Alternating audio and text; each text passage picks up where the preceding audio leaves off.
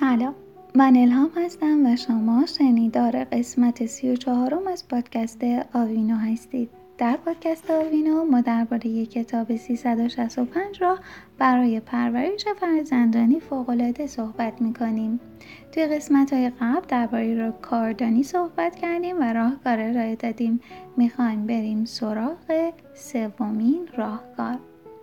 بچه ها موجودات کنجکاوی هستند لحظه تحمل کنید و ببینید وقتی که از شما سوال می‌پرسن شما معمولا دارید چی کار می‌کنید؟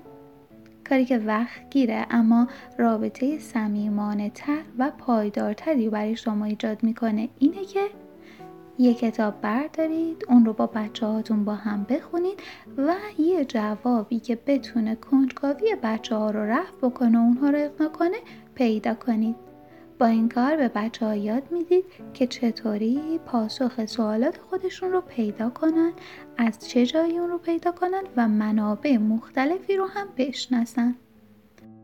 اونها یاد می‌گیرن که پیدا کردن پاسخ سوالا می‌تونه چقدر جالب باشه و خیلی سریعتر از اون چیزی که شما فکرش رو می‌کنید یاد می‌گیرند و خواهند آموخت که چطوری خودشون پاسخ سوالاشون رو پیدا کنن. شما شنیدار قسمت سی و چهارم از پادکست آوینو بودید. تا پایان این 365 راه ما را همراهی کنید.